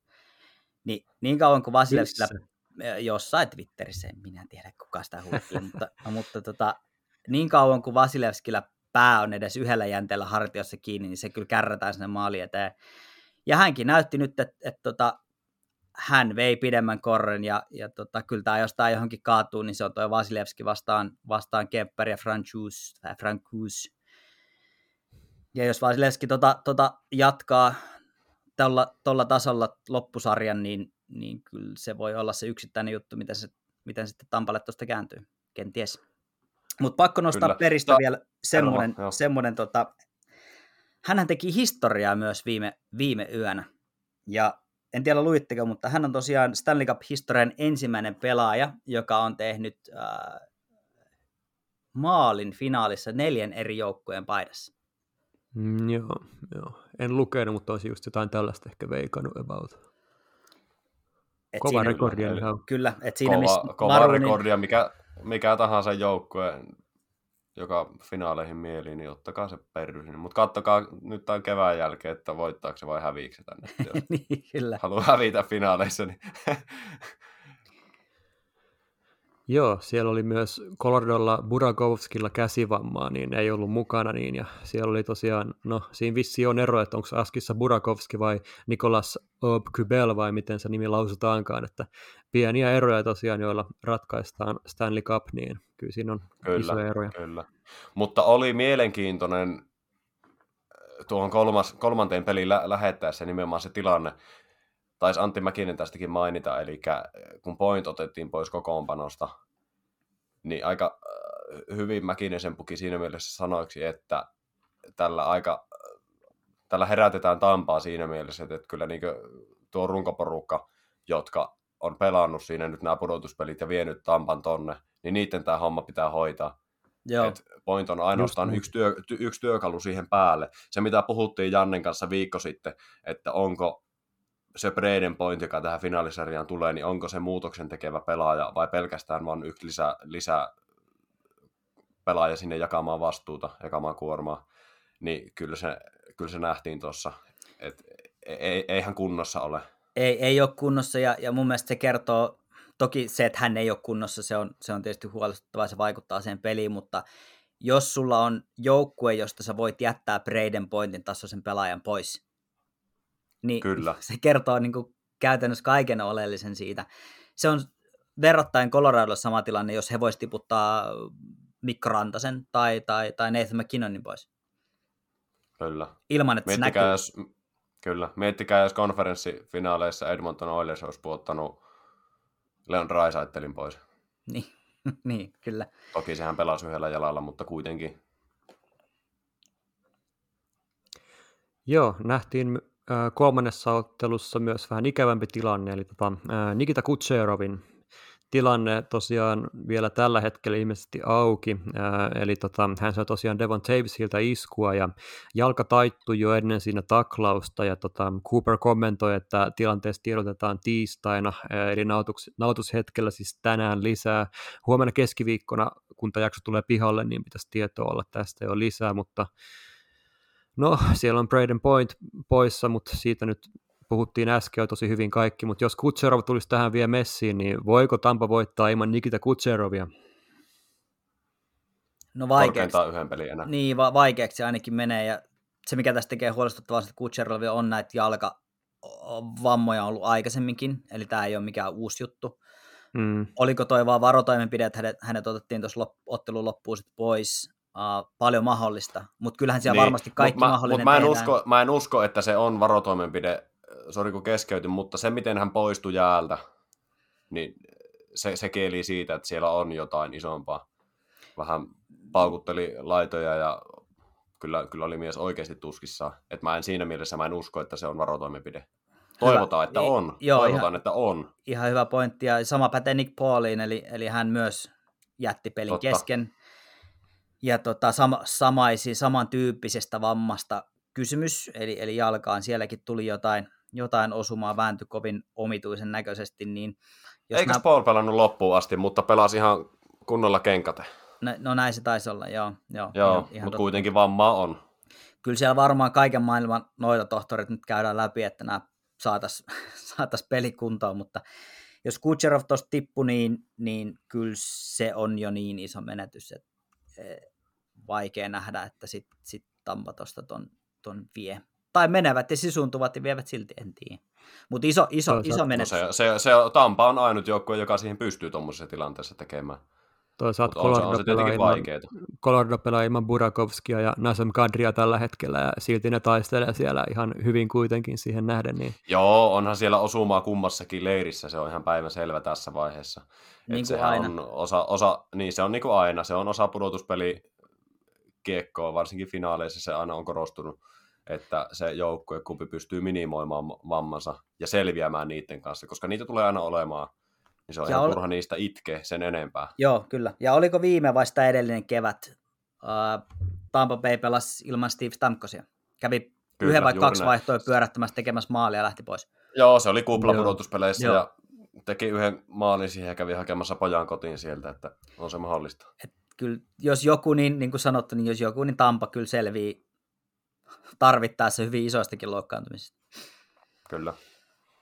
Mutta toki toivotaan, että ei ole, koska tietysti se olisi kaikista paras tilanne, että parhaat on, on mukana ja, ja ei jäisi sitten jossiteltavaa. Joo, hypätään tota heads tässä kohtaa, eli tämmöinen pieni kaksikko tähän kohtaan vertailuun, että missä mennään ja mitä mietteitä. Uh, Vasilievski vastaan Kymper ja Fransus. Uh, mun mielestä on ehkä se sarjan ratkaisevin asia, eli että miten Kimper ja Fransus pystyy vastaamaan Tampan hyökkäyksiin. Vasiljevski ei ollut tappiopeleissä katastrofi, ei edes ehkä huono, mutta ei missään, ei missään nimessä myöskään niin hyvä.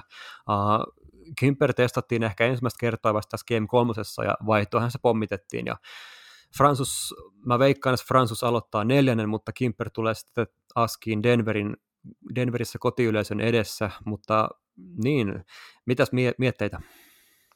Joo, mä olin just kysymässä, että äh, kumpaa veikkaatte aloittamaan. Mitä Janne oot mieltä?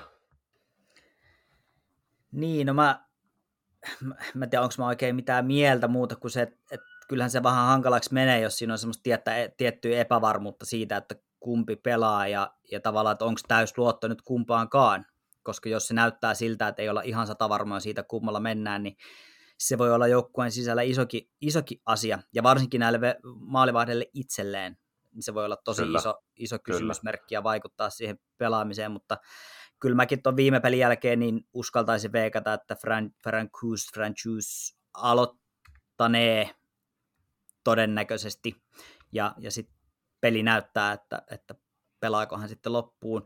On ihan mahdollista, että jos toi seuraava peli menee oikeasti hyvin, niin, niin hän voi pelata myös Denverissä, mutta, mutta tota, aika paljon Kyllä. on tuossa seuraavassa mm. pelissä kiinni. Joo, sillä, sillä kysyy, yritin rakentaa tähän tämmöistä pientä biiffiä, mutta te olitte tylsiä, koska olitte kaikki samaa mieltä, mitä mä.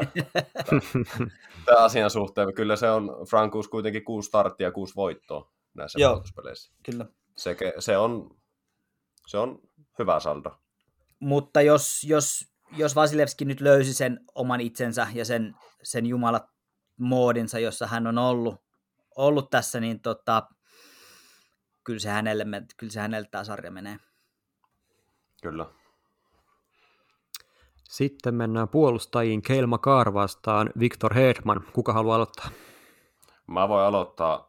Ei ihan pelkästään niin kahden pelaajan vertailu, keskinäinen vertailu, Makar Joo. Hedman. Ei, ei siinä ole kahta kysymystä, etteikö se olisi Makar. Mutta tässä ehkä tullaan sitten siihen puolustuspelaamiseen niin ylipäätään, eli joukkueiden puolustuspelaaminen. Että mä ehkä mieluummin lähtisin sitä vertaamaan. Siinä mun mielestä, varsinkin tässä kolmospelissä, Tampa oli, se oli, se oli valovuoden eellä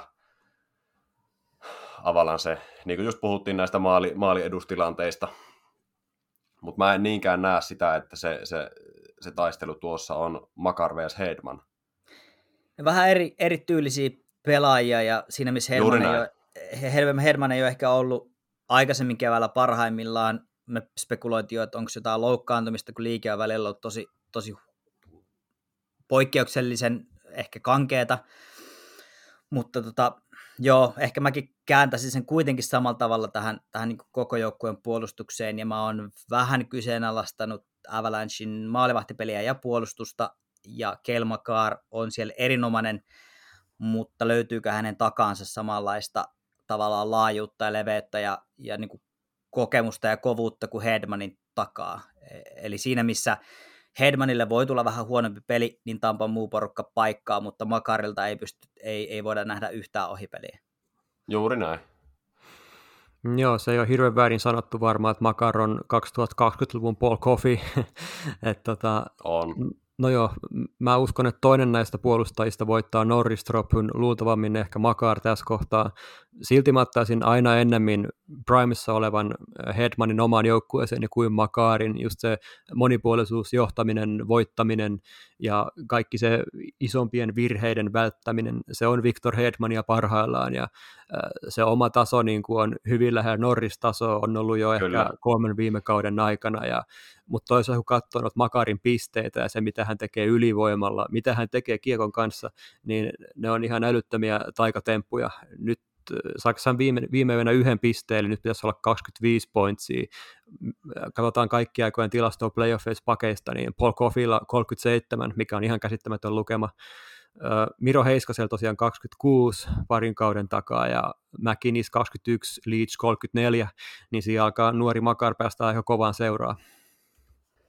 Kyllä. alkaa päästä kovaan seuraan ja toki musta tuntuu, että Hedmanin Prime me ollaan nähty, mutta Makarilla se on vielä, se on, se on vielä tulossa ja se tulee olemaan korkeammalla kuin kellään muulla viimeisen vuosikymmenen aikana.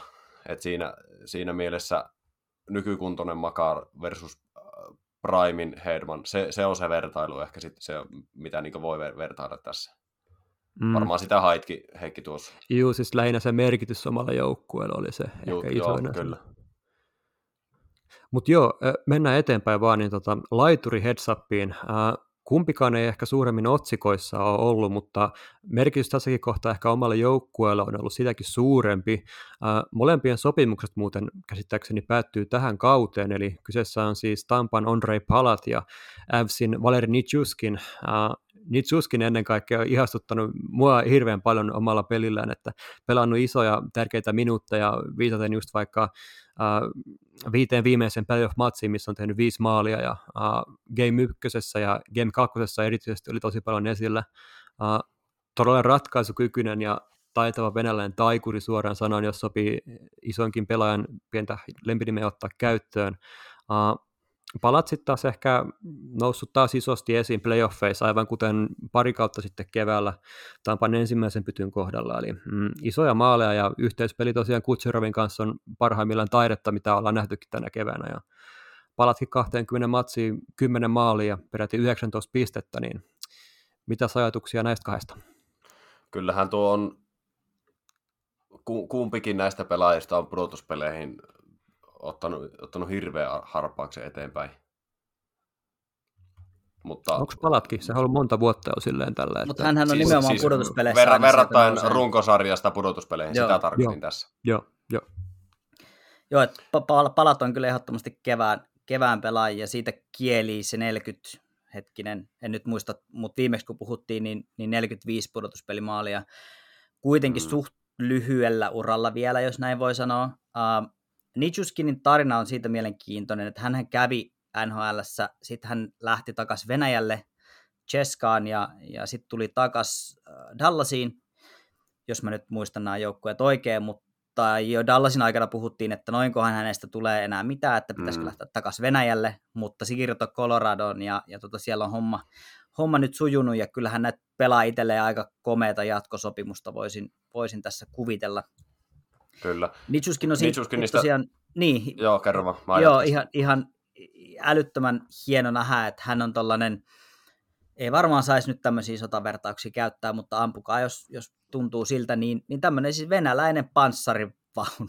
ei sillä, että, että tota, hän, hän makaisi tuollessaan pellolla poltettuna, vaan, vaan nimenomaan se, että, että äärimmäisen taitava, todella iso ja fyysinen pelaaja, mutta ei ole sen kokonsa vanki sitten kuitenkaan, että et, et mm. pystyy pelaamaan tosi kovaa, tosi fyysisesti, mutta on myös erinomainen maalintekijä ja, ja pelintekijä. Kyllä.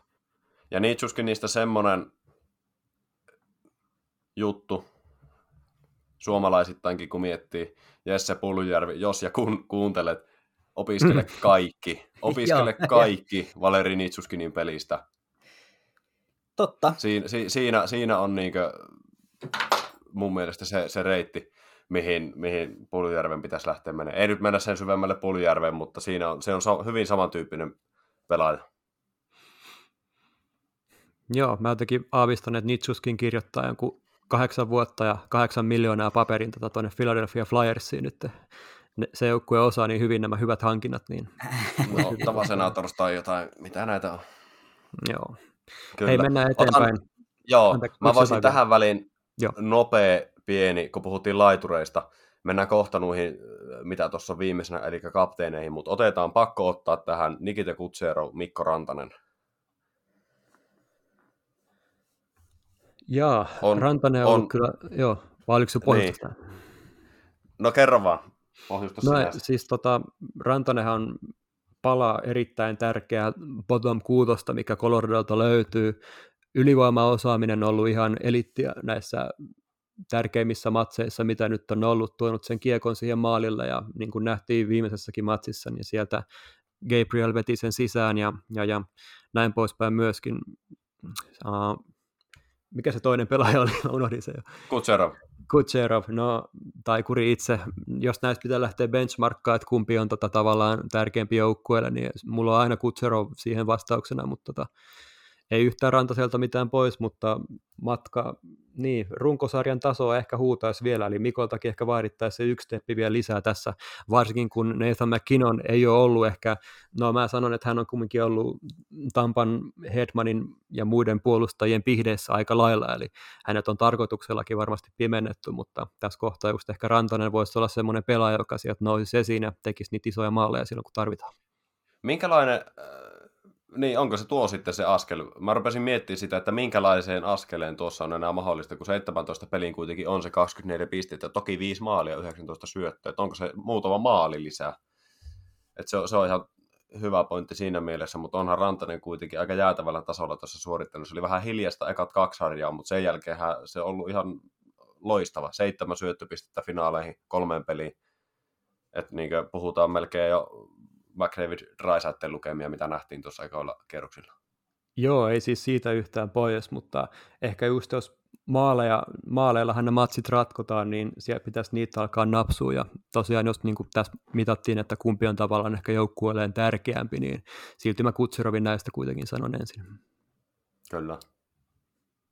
Niin, jonkunhan ne maalit pitää tietysti syöttääkin, että siinä mielessä, siinä mielessä mutta tota, Rantanen on, on kyllä no, hänestä ei ole ehkä puhuttu niin paljon kuin mitä, mitä odottaa so, so, sopisi, joo, että kyllähän hän on ollut nyt tässä finaalisarjassa varsinkin erin, erinomainen. En toki missään nimessä sano, että, että muutama maali varmaan tekisi tosi hyvää myös hänen, ei varmaan itseluottamus mitään vikaa ole, mutta, mutta tota, voi olla, että tekisi ihan hyvää. Ja, ja tota, jos voi vähän kiristää, niin voi kiristää. Mutta tuota... Kyllä, kyllä. Ja se, se, se nimenomaan, että siinä on niin iso kasa ykkössyöttöjä Joo, joo, kyllä.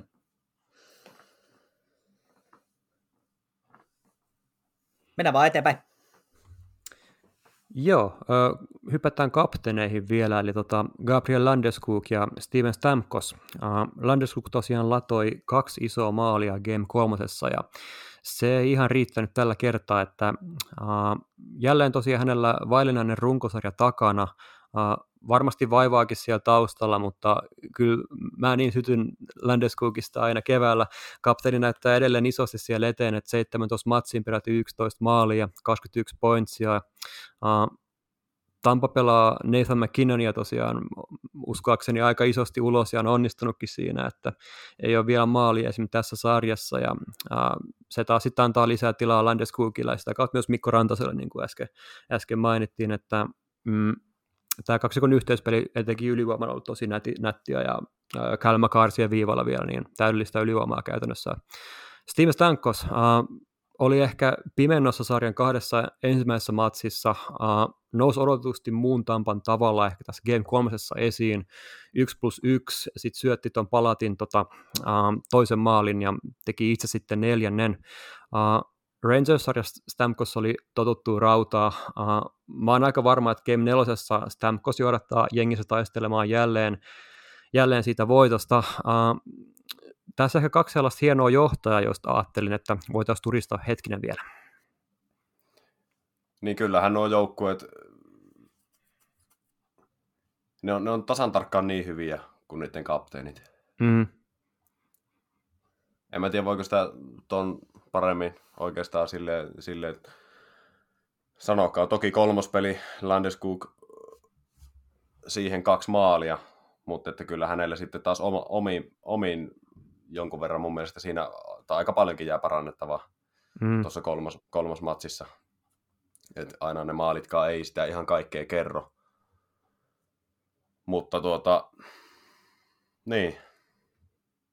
Joo, ei, ei vaikea tuohon sanoa mitään muuta kuin se, että kyllä nämä omalla tavallaan e-, elää ja kuolee näistä kapteeneista siinä mielessä, että, nämä on kuitenkin niitä tärkeimpiä linkkejä, nämä on niitä niin kuin johtavia pelaajia ja johtajapelaajia, eikä pelkästään tavallaan johtavia pelaajia niin kuin ainoastaan pisteiden kautta, vaan, vaan että nämä on, nämä on ne joukkueen tavallaan, äh, mitenköhän se johtajuuden kääntäisi, kääntäisi tavallaan. Sielu. Niin, niin, joukkueen sielu, ja se oli ihan hyvin, hyvin sanottu. Hyvin sanottu, että tota, ja nämä on mun mielestä aika tasavahvoja. että et näitä on vähän hankala oh. laittaa silleen vastakkain, että kumpi, kumpi on tässä parempi ollut. Molemmat on parhaimmillaan ihan erinomaisia ja, ja tota, molemmat on mun mielestä tässä finaalisarjassa nyt näyttänyt, että mitä Stanley Cup-joukkueen Cup, Stanley, Cup jouk, Stanley Cupin voittava joukkue, mitä, hänen, mitä heidän kapteenilta odotetaan ja vaaditaan. Niin tuossa on ihan hyvä, hyvä benchmark kyllä. Monelle, monelle kapteenille NHL. Ja kaksi tosi pitkäaikaista kapteenia Juu, vielä. Nimenomaan. Kyllä. Hei, tota, uh, Stanley Cup-voittaja Ville Nieminen kommentoi Tampan uh, heikohkoa esitystä ja uh, just niin kuin näiden kahden ekan jälkeen ja painotti Coloradon Bell Arenan korkeampaa ilmatilaa. Taitaa olla 1600 metrissä, jos sen ihan väärin muista. Ja just periaatteessa hapennottokykyn vaikutuksesta erityisesti Tampan pelaajien suorituksiin. Nieminen varmasti tietää, mistä puhuu, kun tuntee periaatteessa huurit ja näin poispäin, että uh, jos näitä ottelut just lähdetään kartuttaa niin kuin pienistä asioista ja mitkä periaatteessa tuo sitten sen loppu, lopputuleman voittajalle, niin tämä on mun mielestä kiistatta yksi näistä asioista. Eli Nieminen vertas oivallisesti niin kuin maailman parhaimpiin hiihtäjiin ja eh, heidän korkean paikan leireihin se ennen tärkeitä kisoja ja näin poispäin, kun urheilijat periaatteessa tottuu siihen korkeampaan ilma, ilmatilaan, niin tota, Tampa pelasi viimeksi tosiaan New Yorkissa Rangersia vastaan, niin nyt periaatteessa tuli suora hyppy Denveriin, ja tämä oli tavallaan Niemiset sellainen kiinnostava nosto, ja äh, mielenkiinnolla odottaa niin kuin seuraavaa matsia Coloradossa, että miten näette, että puhutaanko tästä esimerkiksi valtamedioista tarpeeksi tällaisista asioista?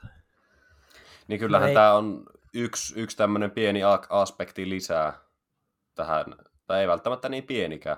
Tämä on siinä niin kuin tietyllä tavalla ihana sarja, että tässä on niin paljon kaikkea, mikä vaikuttaa mihinkin otteluun, luo asetelmia.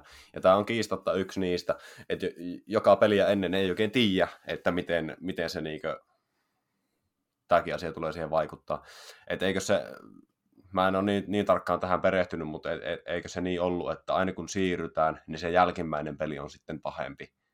Eli kun mentiin Denveriin, niin Denverin kakkospeli oli pahempi, siinä 7-0 kuokkaa. Ja nyt kun tultiin Tampaan, niin Tampassa se kakkospeli tulee olemaan Tampalle pahempi. Näin mä oon sen asian ymmärtänyt, että mielenkiintoiset lähtökohdathan tuo luo tähän seuraavaan matsiin.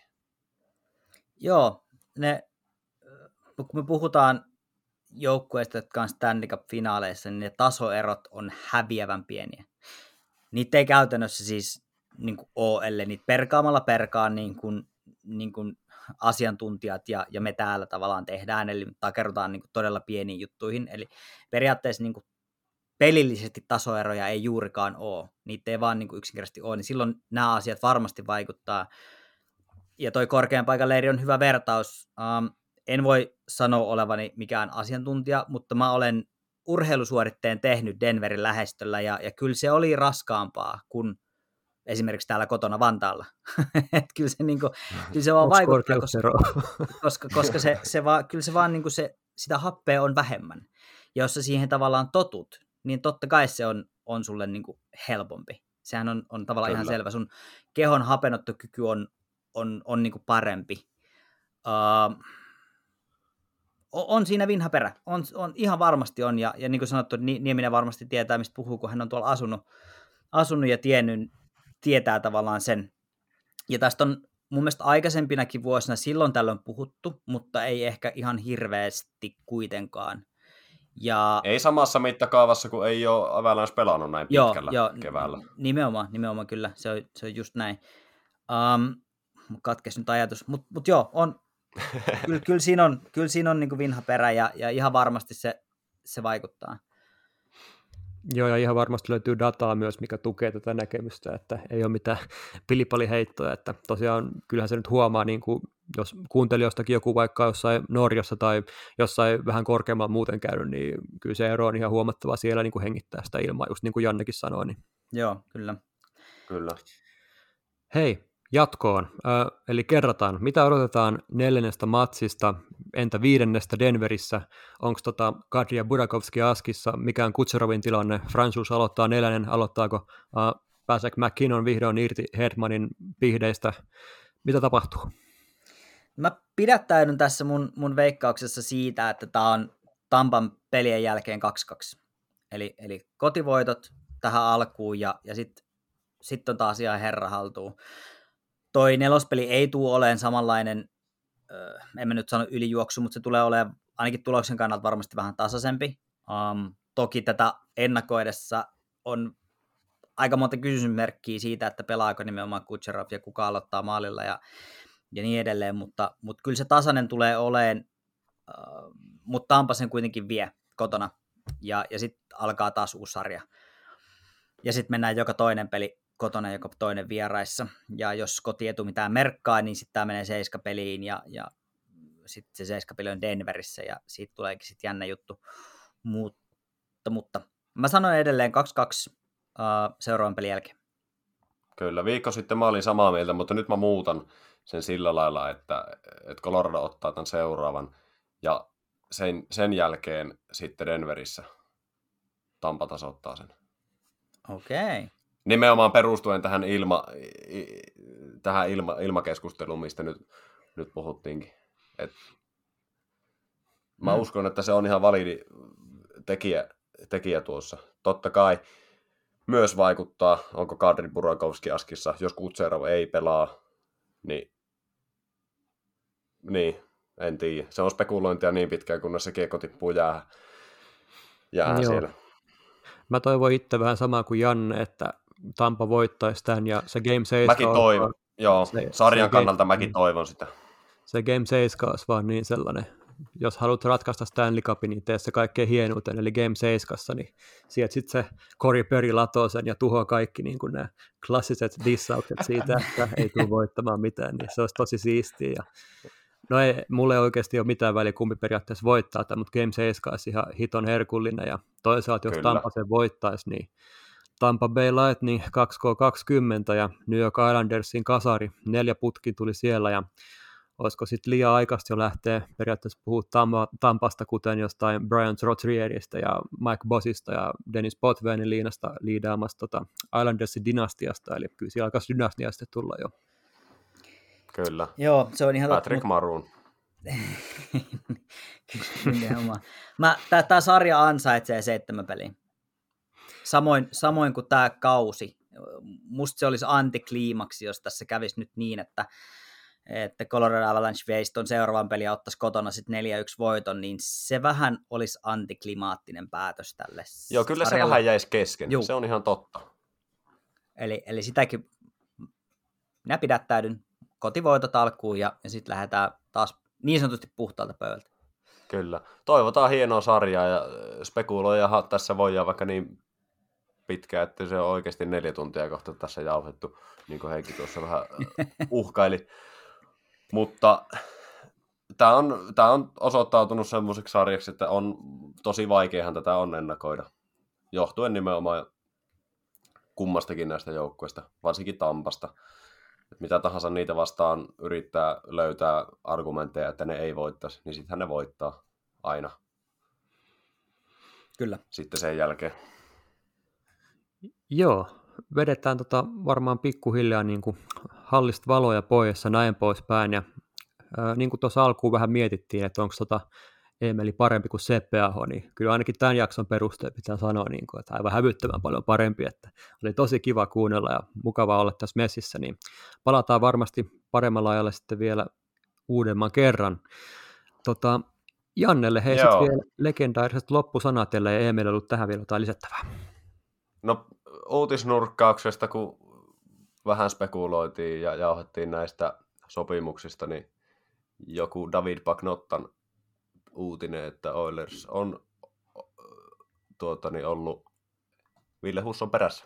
Toivotaan, Noniin. että päätyy sinne, saataisiin suomalaisittainkin mielenkiintoinen joukkue pysymään siellä. Uutiseen lopetetaan. Joo, kyllä.